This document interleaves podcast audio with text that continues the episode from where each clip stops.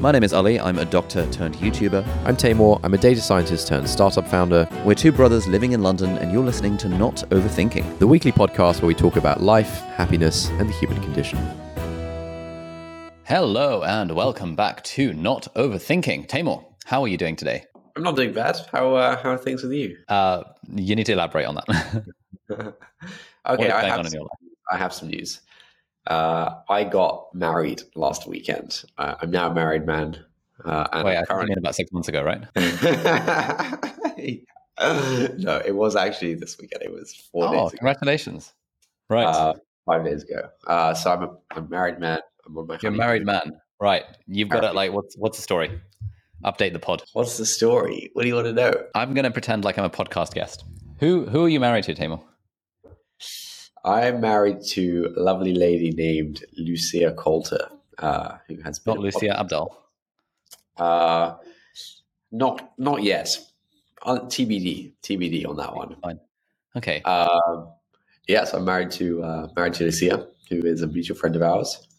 How long have you been married for? We've been married for 4 days, 4.5 days.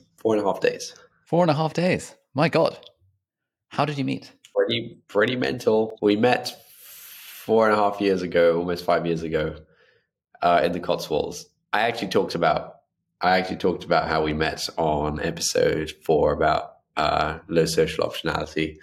I think there was an anecdote in there about how I went on a group holiday with you and your mates, and one of the people there, I thought, oh my God, like, there's no way we're going to get on. And in the anecdote, I played it cool. I was like, yeah, you know, we got on pretty well in the end. And I guess we did. Yeah, so we met almost 5 years ago. And what did you think of her at the time? I mean, first impression, as I said in episode 4, was that we wouldn't get on. Basically, I was a bit bigoted, shall we say? She was like a medic. She was vegan. And this whole kind of group of friends is very like wholesome. It's very like, you know, it's very, I think wholesome is just kind of the best term for it. And, you know, I consider myself, I think, you know, I can be wholesome, but I consider myself, you know, someone with a, you know, bit of a dark side, bit of edge. My preconceptions were like, okay, you're like, we're not going to like vibe in that way. And then, when we met, like at the first day of the trip, I made a joke that she didn't find funny, and she didn't laugh at the joke. And I thought, like, maybe she's offended. It wasn't an offensive joke. It wasn't that offensive. And she didn't laugh at the joke. I was already like, oh man, vegan, like medic, like, yeah, just like straight down the line. Also, I can't imagine anything worse. Yeah, nightmare, mate, nightmare. Vegan man. And so, yeah, I didn't think I was like dreading the next few days on this trip. I was like, oh my God, I've already like pissed one of these people off. Like, what's going to happen? But no, it was good. We got chatting, and I think we got on. Yeah, we had a good time. And then I was basically in love with her at that point for a bit, and I told you about it, if you recall.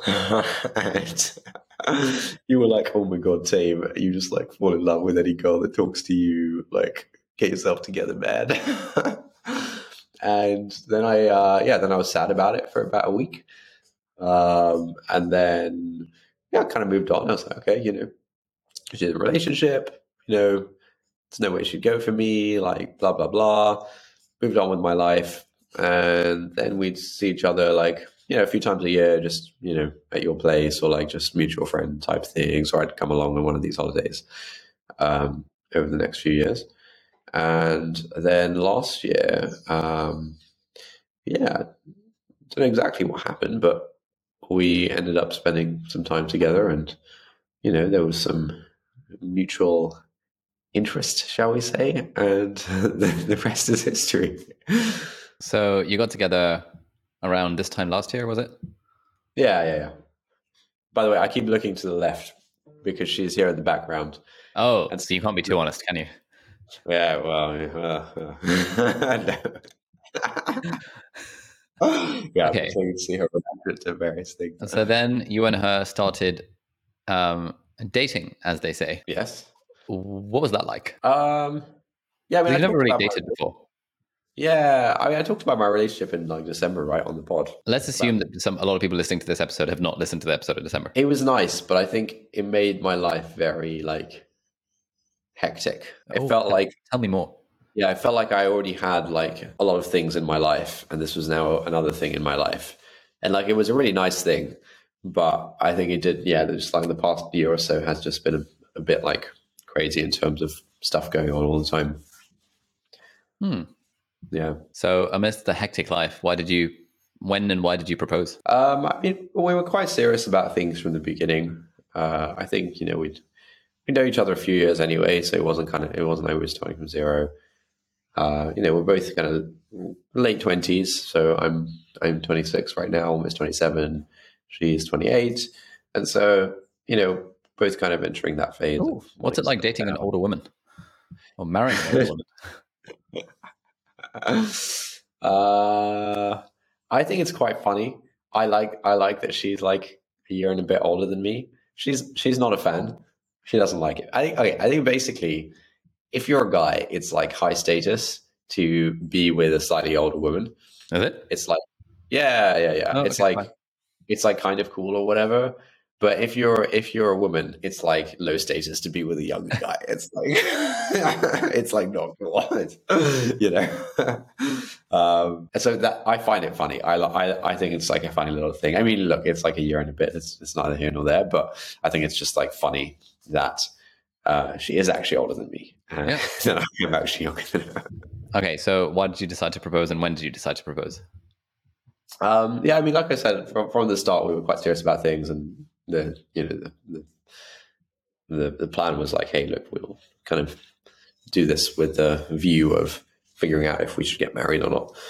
And then, yeah, I guess we talked about stuff over the next few months, and in February, so like, what is that, like 5 months ago or something? 5 months ago, we kind of talked about it. It wasn't like an out of the blue proposal or whatever. Like, we talked about it, like, hey, you know, mutually kind of agreeing, like, yeah, you know, we think we're ready, and made it happen. Nice.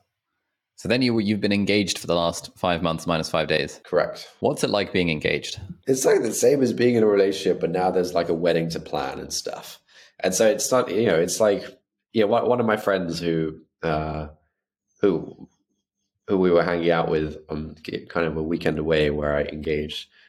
After we got engaged, we were kind of just chatting about it and stuff. This friend got married a few years ago, and we asked, "Oh yeah, what was like the engagement period like for you guys?" And they were basically like, "Dude, it's a nightmare. It's like the worst of all the relationship statuses because like now, you know, you're not like married yet. You're not like living together and stuff."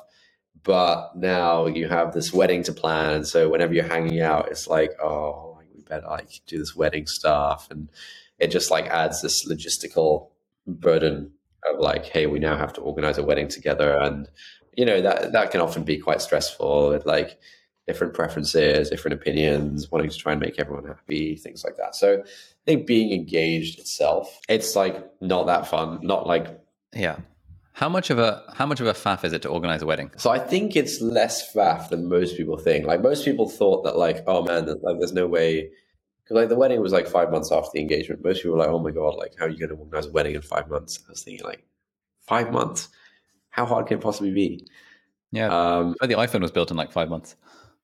Yeah, I mean, people have done way crazier things in 5 months. Yeah, it's definitely doable. It's not that much faff. I think once you have a venue. I think once you figure out, okay, here's like the ballpark of how many guests we want, then you can like get the venue. And once the venue is locked in, then a lot of like decisions are kind of made for you, and you can, you know, you kind of get the ball rolling. Whereas before you have the venue locked in, there's like too much, the solution space is too large. There's too many, you know, there's too much. And so I think the sequence is like decide on number of guests, decide on venue, and make everything else fit that once you have the venue, because I think that's probably like the important piece. Huh. And so, finding a venue. I mean, look, I don't know how interesting it is for people to hear about the logistics of organizing a wedding, but yeah, look, basically we booked a bunch of viewings of venues. We probably viewed we had like a short list, probably, 10 to 15 venues, which we like thought were cool. And then we like booked viewings for like 4 or 5 of them. And then we decided on one of them. One thing that did make it easier was that my sort of personal assistant helped with a lot of the booking of viewings, which is, I think, the annoying part, because like you often have to like be on the phone with people and like, you know, respond to lots of emails and things like that. So yeah, we basically just told her like, hey, you know, we like these venues. Can you also try and find some more? And then we had like a round of discussion, and then we were like, okay, hey, can we get viewings with these venues? And that's it. And then once the venue's done, like the catering was done through the venue. We didn't have an option there. How much politicking is there when figuring out the guest list? It depends what you mean by politicking. I mean, it's challenging because like you obviously can't invite everyone you'd want or everyone you'd know.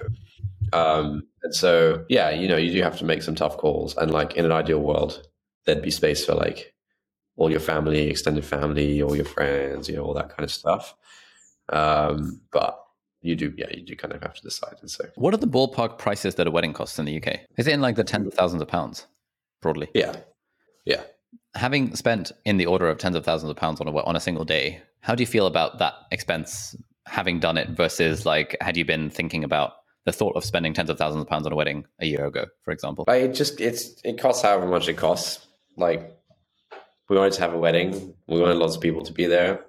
It costs how much it costs. Like we could have done it probably. Yeah. We could have tried to do it a lot more cheaply, like find a field, put a massive marquee in it, like kind of, you know, do it that way. We chose to get like a venue where they do weddings regularly and that kind of stuff. Like it's just how, yeah, I don't really worry about these things after the fact. It's just like, hey, you know, it's done. Like this is how much it costs. There wasn't like an obvious way we could have spent way less unless we like completely changed how we did the wedding. So I guess overall you would say it's worth it. The option, because for example, the option is, it's not like, you're making it sound like an inevitability that you had to have, I don't know, 200 or however many people there. Like you could have just gotten married in like a nice small thing with like 10 people and spent 500 quid rather than several tens of thousands. So clearly there was a reason to warrant spending that extra money. And I want to sort of understand what that... Let's think about that. Yeah, we could have done a super small thing for sure. I wanted lots of people to be there because like we're close with lots of people. And I think like a wedding is kind of about sharing this thing with like people you love and all that good stuff. And so... yeah, I wanted there to be like a decent number of people. We could have definitely gone the option of like, okay, like we want a decent number of people, but like let's try and be frugal about it, kind of thing. Of like, okay, like do we actually need a wedding venue? Once something is for a wedding, then they just like hike up the prices loads. So yeah, we could have potentially gone down the frugal route, but. Yeah, it's nice to have like a nice venue and stuff. If either of you were less wealthy than you currently are, would it have been more of a, oh, we should really think about this? I mean, yeah. I mean, obviously, yes, right. Like, you know, I think. Okay. And so the reason I ask is because you do hear this trope of people going into debt, especially in like apparently in Pakistan and stuff, where families will go into debt to spend ridiculous amounts of money on a wedding for the sake of whatever the justification for that is. I'm wondering, and the other piece of context there is I've read a few blog posts from people who are like, I could never have imagined spending 50 grand on a wedding, but now that I've spent 50 grand on a wedding, I'm actually kind of glad I did. And I actually think it was great memories. And now I recommend friends also go for a big wedding rather than trying to be super, super frugal with it. I wonder if you have any of those, that genre of thoughts about the thing, given that you like to think about stuff, or is it something that you've just not really thought about too hard? I haven't really thought about it. I tend not to like think like if I've made a purchase or whatever. Yeah. Like I'm not gonna stress about it afterwards. Sure. Yeah, I think my thoughts are for me. I wanted there to be a decent number of people. We could have done it like a lot cheaper for sure, And I imagine we could have done it in a way that was still like a really great day, a really great event. Like, I think you can do that. I think that would have been, I think that would have been totally possible. If you go down the route of getting a thing called a wedding venue, and then it like puts it into a different ballpark of price. Okay, so apparently if you just get a field and you put a marquee in it, that's really expensive as well. I don't know. I think like if we wanted to, we could have... A big marquee is more expensive than our venue. I think if you wanted to, you could have done it for like a fifth of the price. And I think... I think there would have been a way. I think there would have been a way to do it for like a quarter of the price. It's just that you didn't want to do it for a fifth of the price, and that's totally fine. It's like you want to feed people. It's the number of people that's the determining factor. Okay, let me run some numbers on the old computer. On the old portal app. Because I'm the one that has run the numbers previously. Mate, 5 days into marriage, and you're already being derailed on the podcast by the wife. All right, look. Okay, so let's just do some math. All right, let's do math. Let's do some live math, some quick maths. Okay, nice. All right, so 200 people. Yeah. All right, fine. You got to feed them. They're gonna have a meal. Sure. Right. Yeah. For 200 people, if you don't get something like super fancy, whatever, blah blah blah. If you have food that benefits from economies of scale, £30 a head for food is not crazy. It's like reasonable. You know, as an individual, you can go to a restaurant and have a nice filling meal for £30 and you'll be happy about it. If you're feeding 200 people, like with the bulk, whatever, blah, blah, blah, 200 people, £30 a head. That's £6,000 on food. Fine. Right? Yes. Drinks. One thing that helped, no alcohol at our wedding. Yeah, sure. So there was like lower drink costs, maybe like... So let's say a bottle of Shlura per person, which is about £2. Okay, let's just say £5 a head. So £5 a head on drinks, all right? So £6,000 on food, right? Plus £1,000 on drinks. We're at £7,000 and everyone's fed and drink, fed and watered. Okay? Lucia's shaking her head.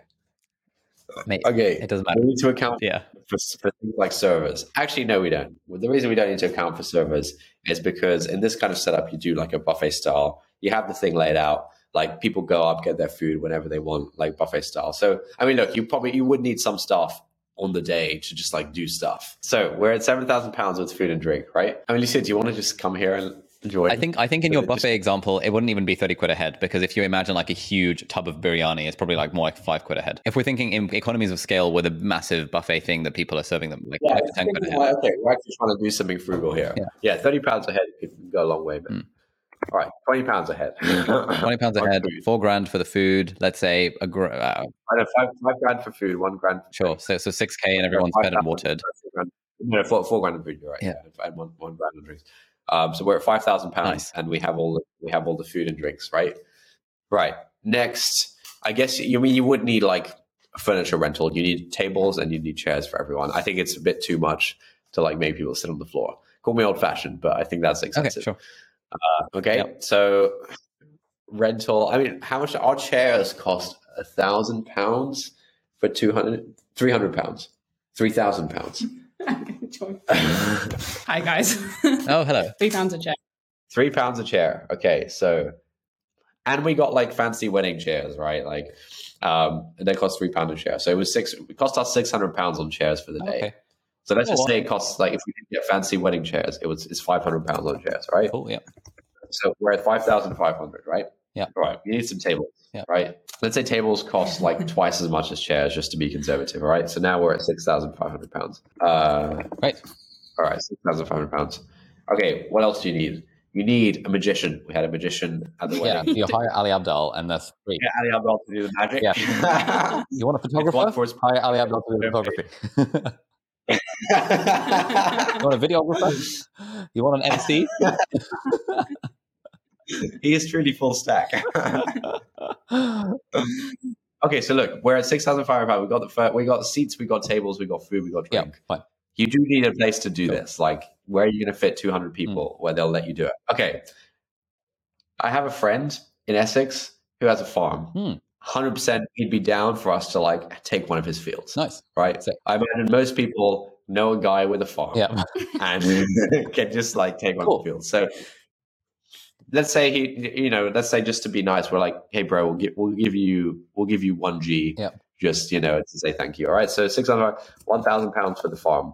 So you're now at £7,500. But they need cover for rain because we live in England. Yeah, we live in England, so we do need some kind of rain cover. And so what we can get is a bunch of like umbrellas, like parasol type things. Maybe. Wait, so they're sitting on the grass with umbrellas? No, they've got chairs and tables, mate. Okay, yeah, on the grass, but with nothing to protect them from the elements. Well, currently, okay, while we're spending $7,500, okay, we can go a bit further. Are you looking at parasols? I'm looking at marquee pricing. Yeah, so Lucia, you said marquees. Marquees cost like thousands, as far as I'm aware. But how many thousands? Like, I don't know. I'm guessing like 5,000. Okay. I mean, Ali, you cheap marquee. But we for 200 people. Oh, okay. This is interesting. So let's see. Stretch tents. Is this interesting for people? Aha. Okay. Here we go. Marquee size, 1 to 3 days higher. Number of guests at round tables, 200. Okay. Yep. Cost of marquee only, £1,369. All right, what else? Cost of flooring. Oh, yeah. We probably want some flooring. Do we? No. Plastic. No. It depends on how the farm is. Yeah, let's not get the flooring. It's not food flooring. Like, I think, cost of marquee and ivory lining to fit marquee about £700. So that comes to about... Let's say 2,000. Yeah. Okay, I was wrong. I thought marquees were more expensive than that. Okay. 2,000... okay. So the winter package, which includes the marquee, the floor, chandeliers, and a heater, is £2,669 for a 200-man marquee. Okay. So should we say £2,500 just to be conservative with that? Okay, fine. So we're £7,500 for food, drinks, and £2,500 for the shelter, and £2,500 for the marquee. So we're now at £10,000. We have a venue, we have food, we got chairs and tables. Now there's some decorations like flowers. We're on a farm. You can pick some daffodils off of the field or something like that. Yeah. We do. Okay, let's just say we do something low key on the flowers front, and we spend £500. Sainsbury's 2 for £5 kind of vibes. All right, so we spend £500 on flowers and just general little decorations for the tables, just to make things a little bit. So that's 10.5k. Good. So we're at 10.5k. What else goes into it? One of my friends actually officiated the ceremony. Again, this was a portfolio piece for him, so he didn't get any money for it. I have enough team members who are keen to be photographers and we have enough cameras that would have been free. Yeah, I mean, we could have like one of my friends bought his camera and took some sick pics. Like, we could definitely just like get a few friends with nice cameras and be like, hey man, can you just take pics from this time to this time or something? Easy. Okay, so you need to pay for photographers and that kind of stuff. Entertainment? Do you want? That's basically it. If you're saving money, you would have a Spotify playlist with like some. Yeah, you'd have a Spotify speaker rather than a live band. Although you could hire Ali Abdel to sing some songs if you would like. Yeah, me and Catherine, we could have done some banger songs. Oh, your outfits. You probably want to wear a nice outfit, even. If we're going frugal, I mean, my outfit was a sherwani from Pakistan that cost like, I don't know, £300 or something. Yeah. You could both get an outfit for that or less. Yeah, so let's just say £500 on outfits. Yeah. We're at £11,000. Okay. And we're basically done, to be honest. Like, that's like a third to a quarter of the price of like the standard 200. Yeah. Yeah, but like basically if you want 200 people, like £10,000 is like the absolute lowest. And so, yeah, if you just want like a party for 200 people, like you will be spending 10k. Fair play.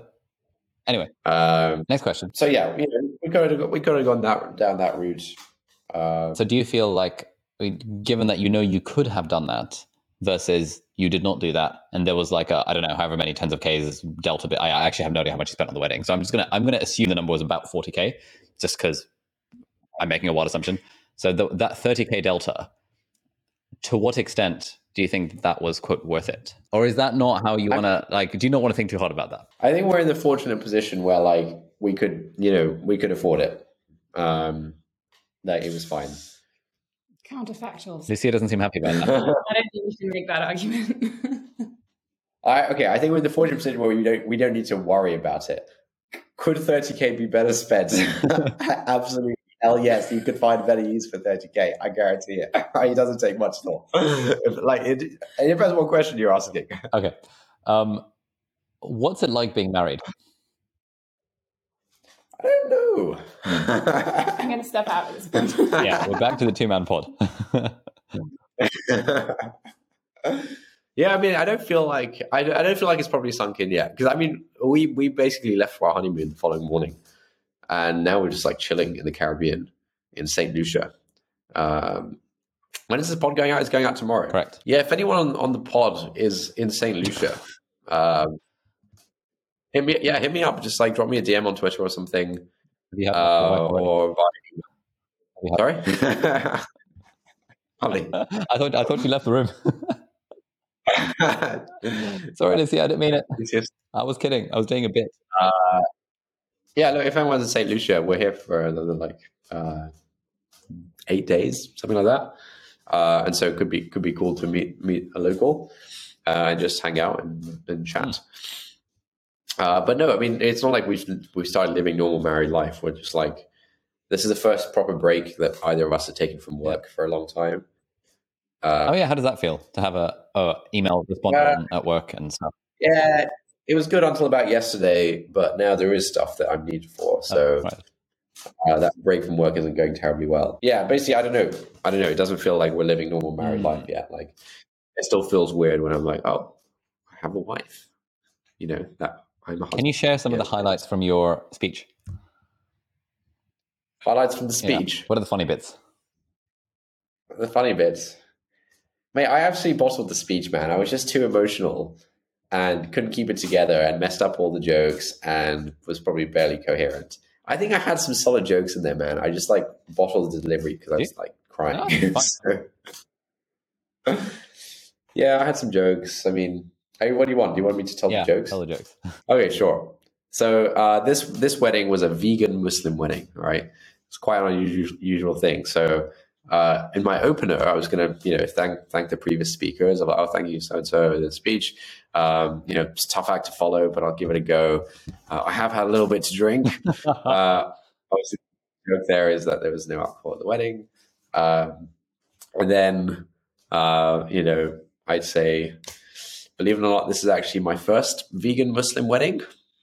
And that's funny because, like, it's no one else has been to a vegan Muslim wedding either. And then I say, what that means is that the food is very ethically produced, but it arrives 2 hours late. Right. Yeah. Half the audience gets Pakistani. General, like, Muslim country is not very punctual, just culturally, right? So that's that joke. Then I make some jokes, just some topical patter. I talk about what was the next one? Kind of thank everyone for thank you everyone for coming. A special thank you to those of you that have come from abroad. We had people from the US, from Pakistan, from Japan, and a special welcome to all the new COVID variants that you've brought. That was funny. Well. That was a good one. Yep. And then it was a very hot day, very uncharacteristically hot day in the UK. So obviously you got to make a joke about the weather. So I say, if you have come from abroad, the weather's always like this. This is a normal weekend for us. Obviously, the joke is that it's not normal weekend. Weather's not like that. It's more of an opener for the follow up, which is that there's actually been the hottest summer ever recorded in UK history, thanks to global warming. And so, for those of you that have come here today by train or in one of the 3 Teslas in the car park, thank you for your service. That's just. Did you say that? I don't remember that bit. I think I was just like, I didn't say that joke. Nightmare. But, it was in there. Yeah, in mine, I had a joke as well as an opener, which I just completely forgot. And I was like, I was annoyed at myself. Yeah. I was like, damn, that would have been a good one. Yeah. So that was the next one. And then, I kind of, say some sentimental stuff about how, it's so nice to have everyone here today from like different parts of my life, all in one place, and how special that is. And then I make a special mention to Lucas, my friend and business partner, who started a company with me 3 years ago. And Lucas is German, and so he's very hardworking. He has a great work ethic. very methodical kind of guy. And I say that, he keeps me accountable. He keeps me working hard. And actually, I know that my married life is off to a good start because this wedding was the only way I could get a couple of days off work. So that's another one in there. They just keep coming. And then so that's I think that's most of the jokes. Another COVID one. Yeah. So then the rest is mostly like sentimental stuff about how much I love my family and all this kind of thing. And, how much I love my wife, that kind of stuff. Yeah. So that was it. I feel like you had a good joke about me. Yeah. You said a few funny things about me when you were being sentimental about how much you like me. I said we used to fight a lot. We'd always try and grass each other up. And then I said, I don't remember exactly what we fought about, but you were probably in the wrong. It's kind of like, it's not like laugh out loud funny. I don't mean, maybe I was just spitballing. I spitball because at the end you were like, oh, and he's told me to remind you that if you enjoyed his speech, then you should all remember to like and subscribe. And that got a big laugh. Oh, yeah. Yeah. That was a bit of a, that was kind of prepared actually. That's kind of prepared. Yeah. Anyway, that was a speech. But it was a really nice day, man. It was awesome. One thing that I thought was interesting is that when I've been to weddings and there's photographers and videographers, I always think come on, let's be real. Who's ever going to watch this footage again? This is so pointless. But actually, I think it's really nice to have. And as photos have been trickling in from just people's phones and people's cameras over the past few days, it's been so cool. I can't wait for the latest drop of wedding photos. And our photographer is working on editing her ones and stuff. And our videographer is also producing something over the next few weeks. So I think when is your wedding, you do actually care about the photos and videos. Yeah. Yeah, I did. How did you find the wedding? Yeah, I thought it was great. I mean, just on that point, I was at my friend Tom's wedding over a year ago now, and it took me a whole year to get him the drone footage that I'd taken. And I was just oh man, it's been so long. It's and it just took me ages to find the drone and find the micro SD card and find a reader, a whole year. And he kept on reminding me, and I finally sent him the drone footage about a week ago. But yeah. I feel I appreciate now why he was kind of badgering me for it. Apologies, Tom, for taking so long. But no, it was a good day. It was ridiculously hot. But I quite enjoyed it. It was really nice, sort of being there as saying hello to the guests, and you and I were wearing basically the same outfit, and everyone knew I was your brother, and so I kind of got a lot of it was kind of like a VIP. It sort of felt like co-hosting Paxlock Ball almost, where in a way you have that the societal permission to just go up to people and be like, "Hey, are you guys having a nice time? Anything can get you." You feel very off service, which is just kind of nice. Yeah, nice. So that was good, and I spent a while rehearsing the speech, which went down well. That was awesome. Thank you. Great. Hung out with the fam. Yeah, no, it was a solid day. Had a great time. Has it changed how you view weddings? I think when I go to other people's weddings, it's going to be a lot more meaningful for me. I mean, I guess I was the best man at one of my friend's weddings a few years ago, and that was quite meaningful and a big deal. But most other weddings I've gone to, I mean, I guess we just if you're this, you just go to a lot of weddings.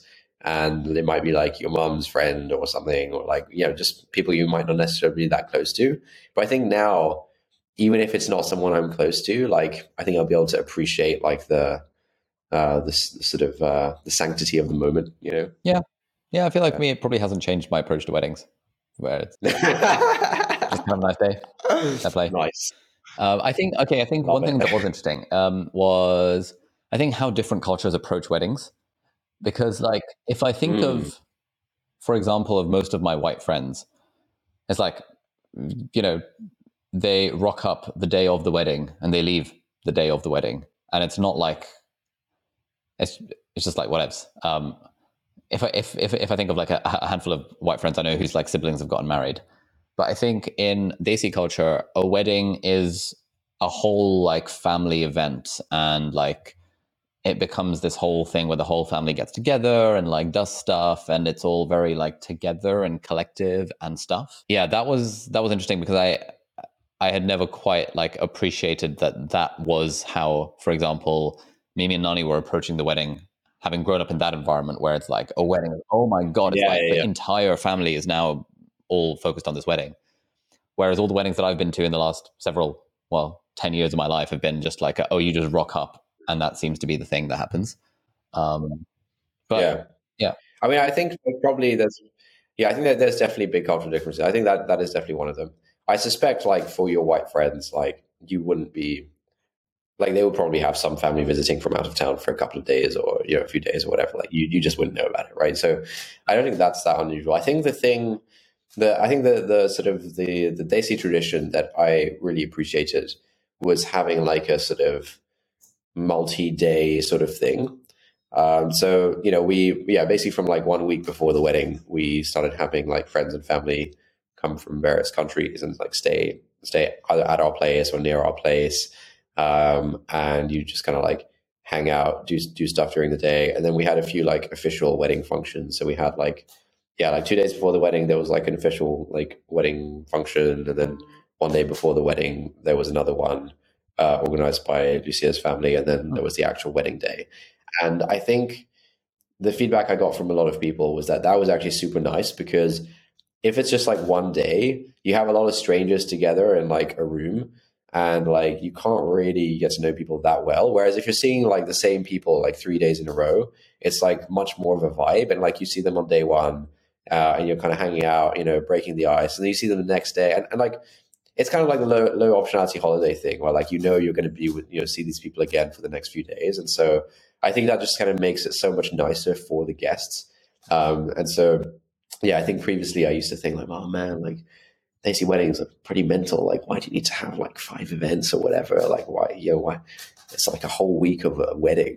But I think it's actually really nice, a really nice vibe. So I really appreciated that. I like that aspect of it as well. And it was nice having like, the week before where, me and Adrian and Jahanzeb are sleeping like on mattresses in the living room, and like you and Lucas, you and Louis and someone else sleeping in mattresses in the bedroom. And it's like big sleepover vibes, which I feel like I haven't really had since like university time. So that was quite nice. Yeah, that was awesome. I thought it was sick. And I think it was really nice to just have like lots of family and the cousins and friends staying over.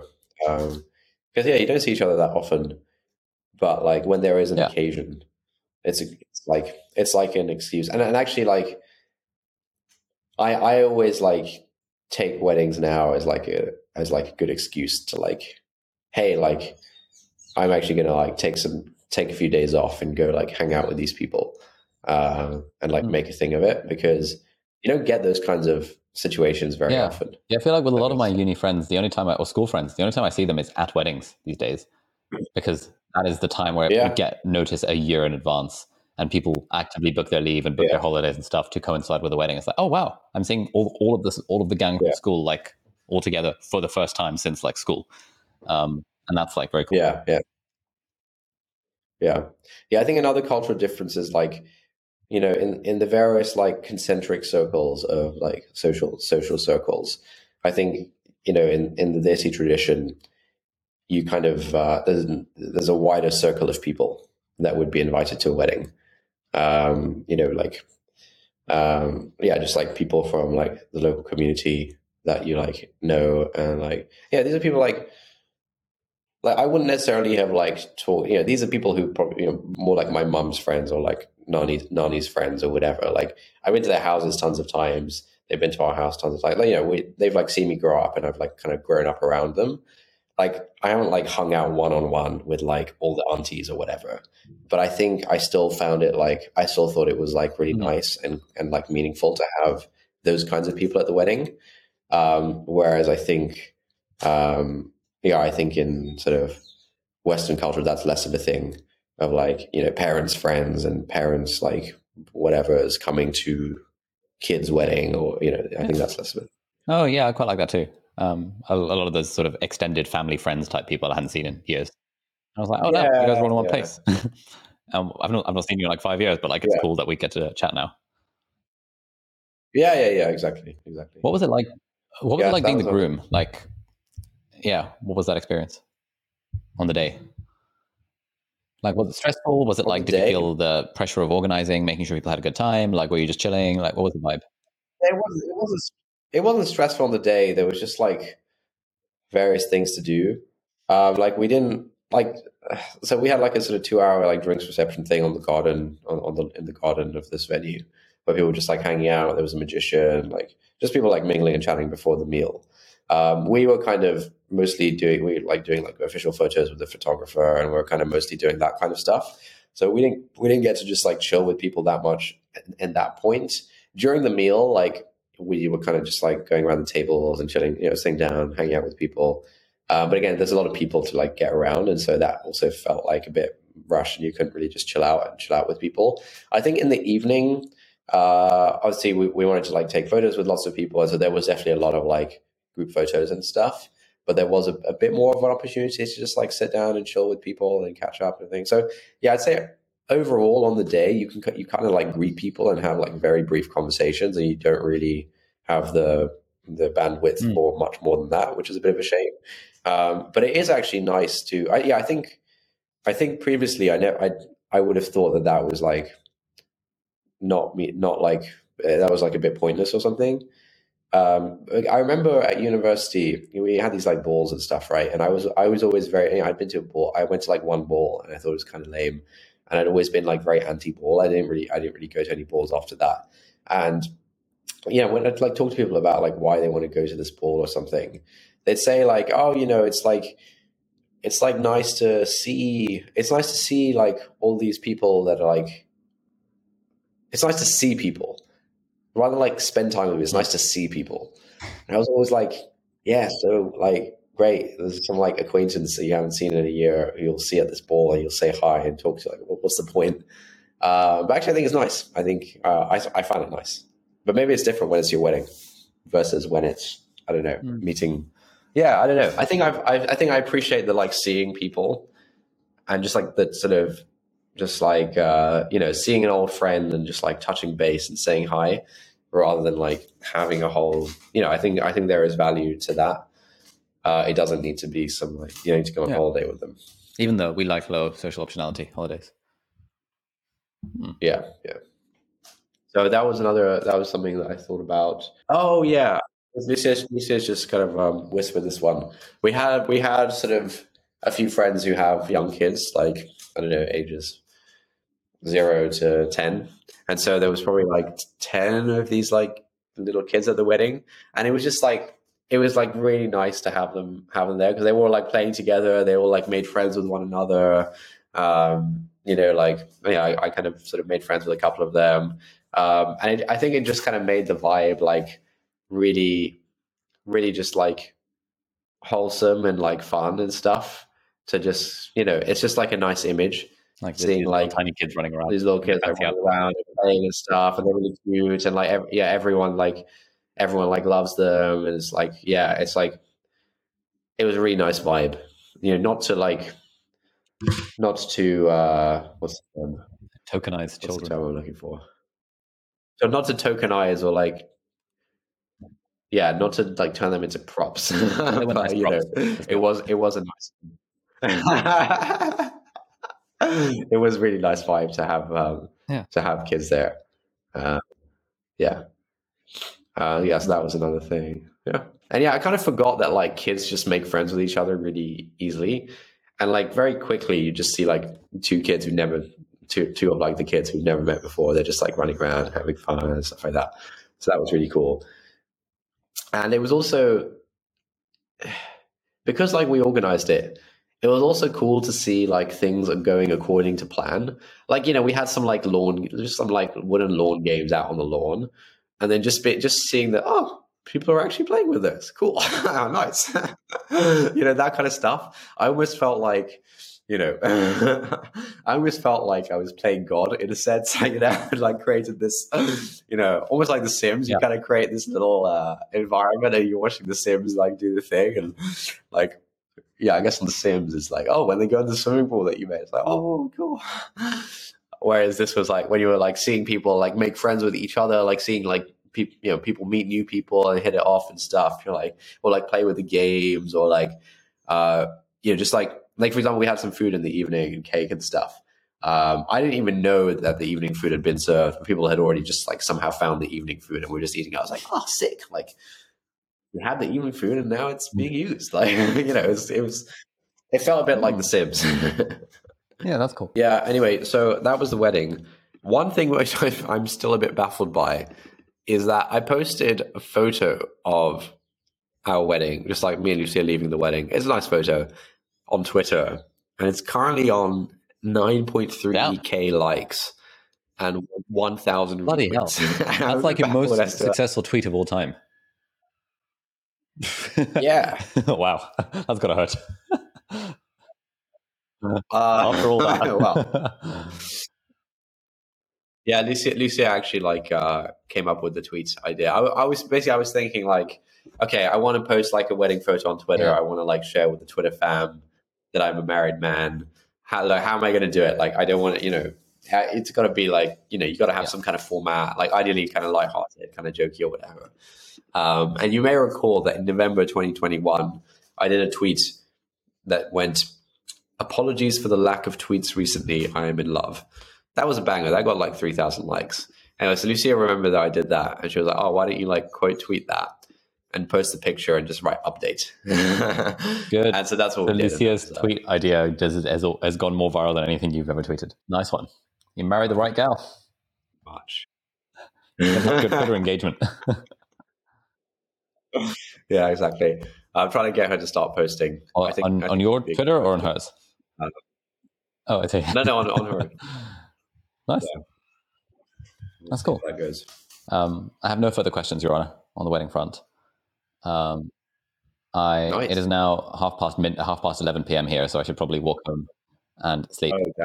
We have a 8 a.m. YouTuber Academy Asia Pacific session tomorrow morning, so I need to be up for that. But this has been good. Thank you for engaging in the conversation, and enjoy the rest of the honeymoon, and we'll find a time to pod next week as well, I'm sure. That's it for another episode of Not Overthinking. Thank you for listening. If you enjoyed this episode, we'd love for you to leave a review for us over at Apple Podcasts. That'll be linked in the video description or in the show notes, and we do often read reviews at the end of each episode if you'd like to hear yours read out. Also, in case you didn't know, we also have a YouTube channel where we post videos of the podcast, so if you'd like to see us and not just hear us, you can check us out on our YouTube channel, and feel free to connect with us over at Twitter. All of the various details, including the podcast Twitter account and Overthinking and our personal Twitter accounts, will be in the video description and in the show notes. Thank you so much for listening, and we'll see you next time.